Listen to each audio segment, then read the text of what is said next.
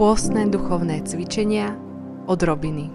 14. deň, jeden na jedného.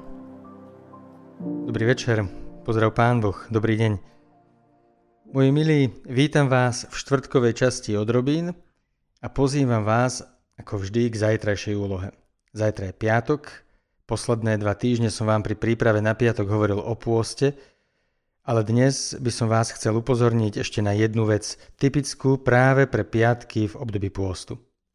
Veľmi dobre viete, a verím, že sa aj zvyknete zúčastňovať, že počas pôstu sa v piatok modlíme krížovú cestu. Podľa mňa je to veľmi pekná tradícia, že na mnohých miestach si spoločne pripomíname utrpenie pána Ježiša. Snažíme sa spoločne rozímať o tom, čo pre nás urobil – Samozrejme vás povzbudzujem, aby ste sa v piatky alebo akékoľvek iné dni modlili krížovú cestu, ale na zajtra by som chcel tú úlohu trochu upraviť. Chcem vás totiž poprosiť, zvážte si to, pokiaľ nechcete žiaden problém, to viete. Chcem, aby ste sa zajtra krížovú cestu pomodlili sami. Teda, aby ste nešli do kostola. Viem, niektorí si možno povedia, Šus tak odrádza od chodenia do kostola. Nie. Ale nič sa nestane, ak sa tú jednu krížovú cestu pomodlite sami. Okrem toho nemáme povinnosť modliť sa krížovú cestu, takže nezáleží, kde sa ju pomodlíte alebo nepomodlíte.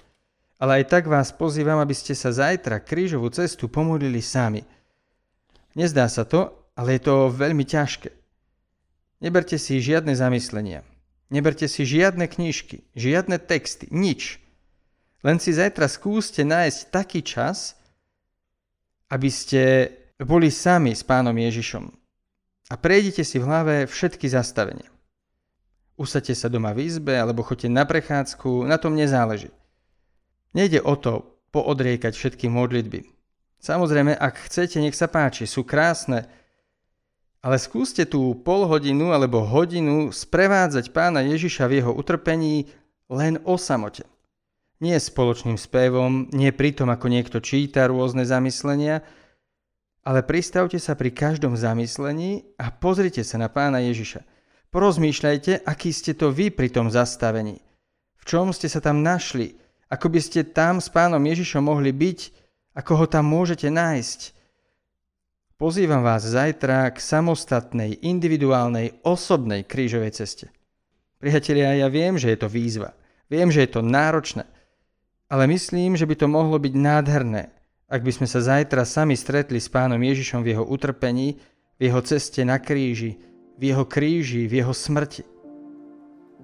Úloha teda je, ak si zajtra nájdeš čas, Povzbudzujem ťa, preži o samote, individuálne, krížovú cestu s pánom Ježišom.